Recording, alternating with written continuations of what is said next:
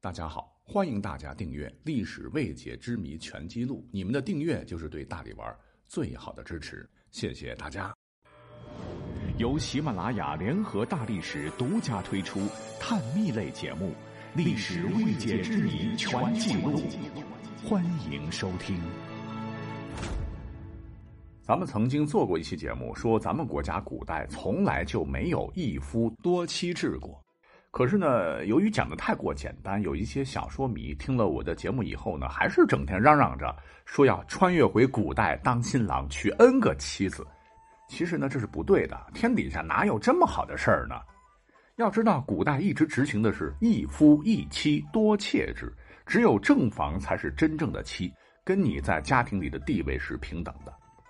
为什么要叫一夫一妻多妾呢？你妻子只有一个，除了她。再娶其他的女人呢，都是妾，妾并不是妻，也不能称呼她们为妻。而且呢，这个妾是一种和老公半夫妻半主仆的关系。比方说，在我国历史上有很多大大小小的亲王，他的妻子的地位绝对是高于郡王的，呃，因为妻子呢是可以分享丈夫的社会地位和财富的。而对内而言，她就是家里的女主人，地位仅次于丈夫。高于其他一切家庭成员。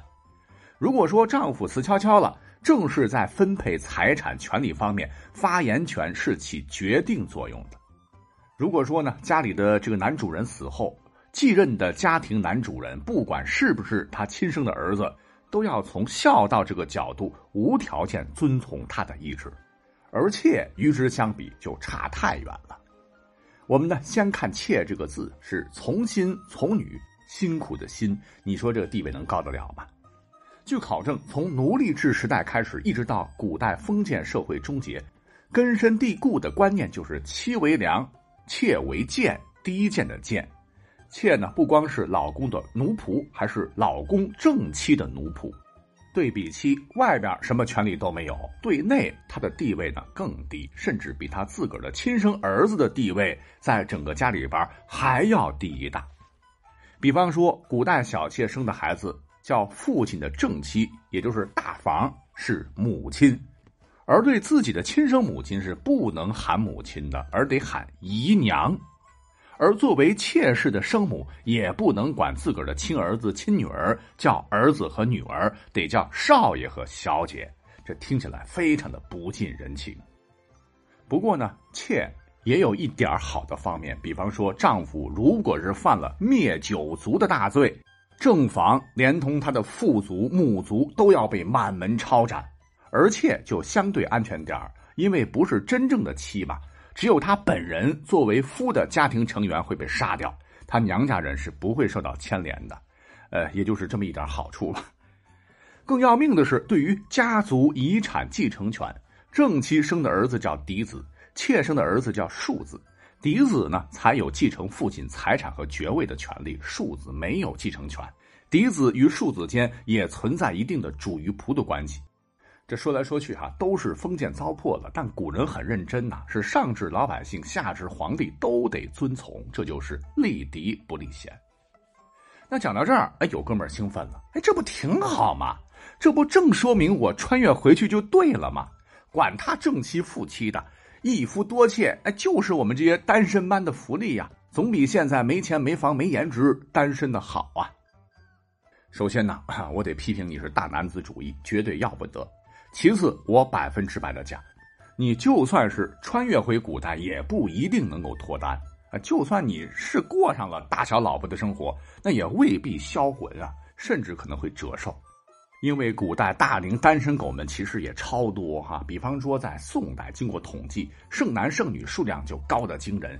你要真的回去脱单难度，那也是相当大的啊！依然得看门第、看彩礼，更看颜值。那最不能让我们现代人接受的是，男女之间呢还不能够自由恋爱，要媒妁之言、父母之命。呃，若是呢你们俩有情，然后想自由恋爱被抓住，那就是要告官的，你就是臭流氓啊！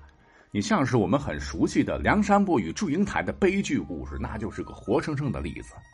况且，虽说古人是可以娶一妻多妾进家门的，但是呢，只有王孙贵族、贼有钱的人才办得到。小老百姓不是不想要，而是太困难，这门槛太高。比方说，在《明会典律例次》中，这是一个法律规定了，说民年四十以上无子听之，就是说你四十岁以上仍然没有孩子才可以纳妾，这还只是一个基本条件。而要将真的繁琐的纳妾手续证明一整套办下来，恐怕折腾的你老百姓要吐血。那我们就退步讲吧，在古代，你确实是有财力、有身体、有门第，走心又走肾，想多纳妾。我们看看历史上啊，房玄龄的夫人卢氏为了阻止丈夫纳妾河东狮吼，坚决喝下唐太宗送来的鸩酒。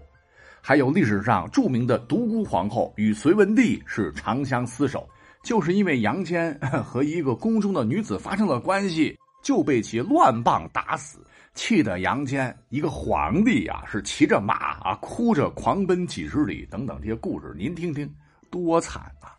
您觉得你有能力解决这个现实问题吗？再者说了啊，三个女人一台戏，三角形具有稳定性，可是三角恋它具有拆散性啊。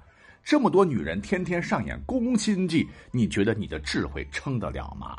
所以呢，听哥一句劝，还想一夫多妾爽歪歪，洗洗睡吧，少年。